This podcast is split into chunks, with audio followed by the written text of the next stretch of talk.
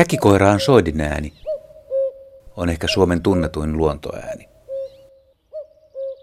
Aiemmin uskottiin, että käki muuttuu syksyllä haukaksi ja keväällä sitten takaisin käeksi. Nyt tiedetään, että laji talvehtii Afrikan itä- ja eteläosissa. Käkikoiralla on liuskeen harmaa pää, rinta ja selkä. Naaraita on kahta värimuotoa. Koirasta muistuttava harmaa muoto, jossa on kuitenkin ruosteenpeigeä sävyä ja lähes kokonaan punaruskea muoto. Nuori lintu muistuttaa punaruskeaa naarasta, mutta sillä on viiruisempi kurkku, valkoinen täplä niskassa ja selkäpuolen höyhenissä valkoiset reunat. Käki on pesäloinen. Naaras valitsee isäntälajikseen sen lajin, jonka pesässä se on itse aikanaan kasvanut. Suomessa yleisiä kasvattajalajeja ovat västäräkki, niittykirvinen, leppälintu, järripeippo ja harmaasieppo. Käki munii samannäköisiä munia kuin isäntälajikin ja poistaa samalla pesästä yhden emolinun munan. Munan värien perusteella olevia erilaisia naaraslinjoja tiedetään Euroopassa olevan ainakin 16.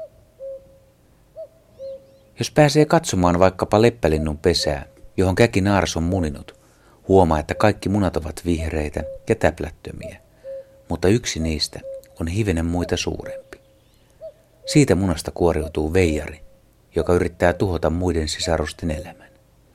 Kään muna kehittyy 12 vuorokaudessa ja kasvatti poikanen voi kuoriutua siis ennen muita, jos se on munittu samoina päivinä kuin kasvattajalla omat munat. Kään poika on jo kymmenen tunnin ikäisenä sen verran tuima, että se yrittää työntää muut munat tai kuoriutuneet poikaset selällään pesän reunan yli. Se riittää, kun ne tungetaan kolossa olevan pesän reunalle. Avopesissä poikaset tippuvat pesästä kokonaan. Emu ei välitä muista kuin pesäkupissa olevista munista tai poikasista. Yksi käkinaaras muni lisääntymiskauden aikana nykytiedon mukaan kahdeksan munaa. Yhden munan siis aina uuteen pesään. Siellä missä on paljon käkiä, voisi kuvitella aika monen linnun pesyjen tuhoutuvan, mutta todellisuudessa loisinnalla ei ole merkitystä kasvattajalajien kannanmuutoksiin. Usein kysytään, miten käkinaaras saa munansa kololintujen pesään tungettua. Pyllisteleekö naaras kolon suulla ja pulpauttaa sopivan tilanteen tullen munan sisälle. Yleensä naaras munii niin isoon koloon, että se mahtuu itse sisään, mutta kestävän ja paksukuorisen munan voi myös pudottaa lentoaukolta suoraan pesään. Joskus olen kuullut myös tapauksista, joissa poikainen ei olekaan mahtunut ulos kolosta. Käänpoika on ahmatti. Sen avoin oranssinpunainen kita suorastaan pakottaa kasvattaja vanhemmat tuomaan ravintoa. Se on niin sanottu yliärsyke. Käänpoika huutelee sitä paitsi äänekkäästi nälkäänsä. Kerjuäänet eivät ilmeisesti määräydy geneettisesti, vaan oppimalla. Käänpoika huutelee erilaisia vaatimuksia ja ottaa käyttöön sen kerjuäänen, mikä tehoaa parhaiten.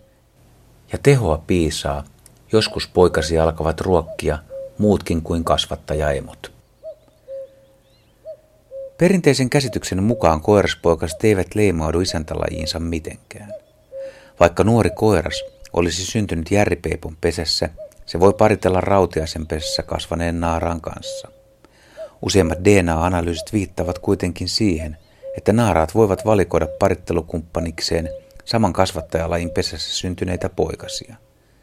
Joka tapauksessa käkien geenivirta sekoittuu sopivasti. Käät munivat usein Suomessa leppälinnuille asetettuihin pönttöihin. Jos haluaa auttaa käkiä, on mäntykankaalle syytä viritellä lentoaukoltaan isokokoisia pönttöjä. Samalle alueelle kannattaa viedä kerralla useampia pönttöjä, niin mahdollisuudet paranevat.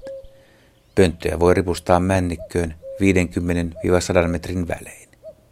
Joku voi tietysti pohtia, onko käkiä syytä auttaa, koska ne tuhoavat kasvattajalajiensa pesyet. Lohduttautua voi ainakin sillä, että käki on niitä uhanalaisempi laji. Kanta-arvio on nykyään noin 110 000 paria.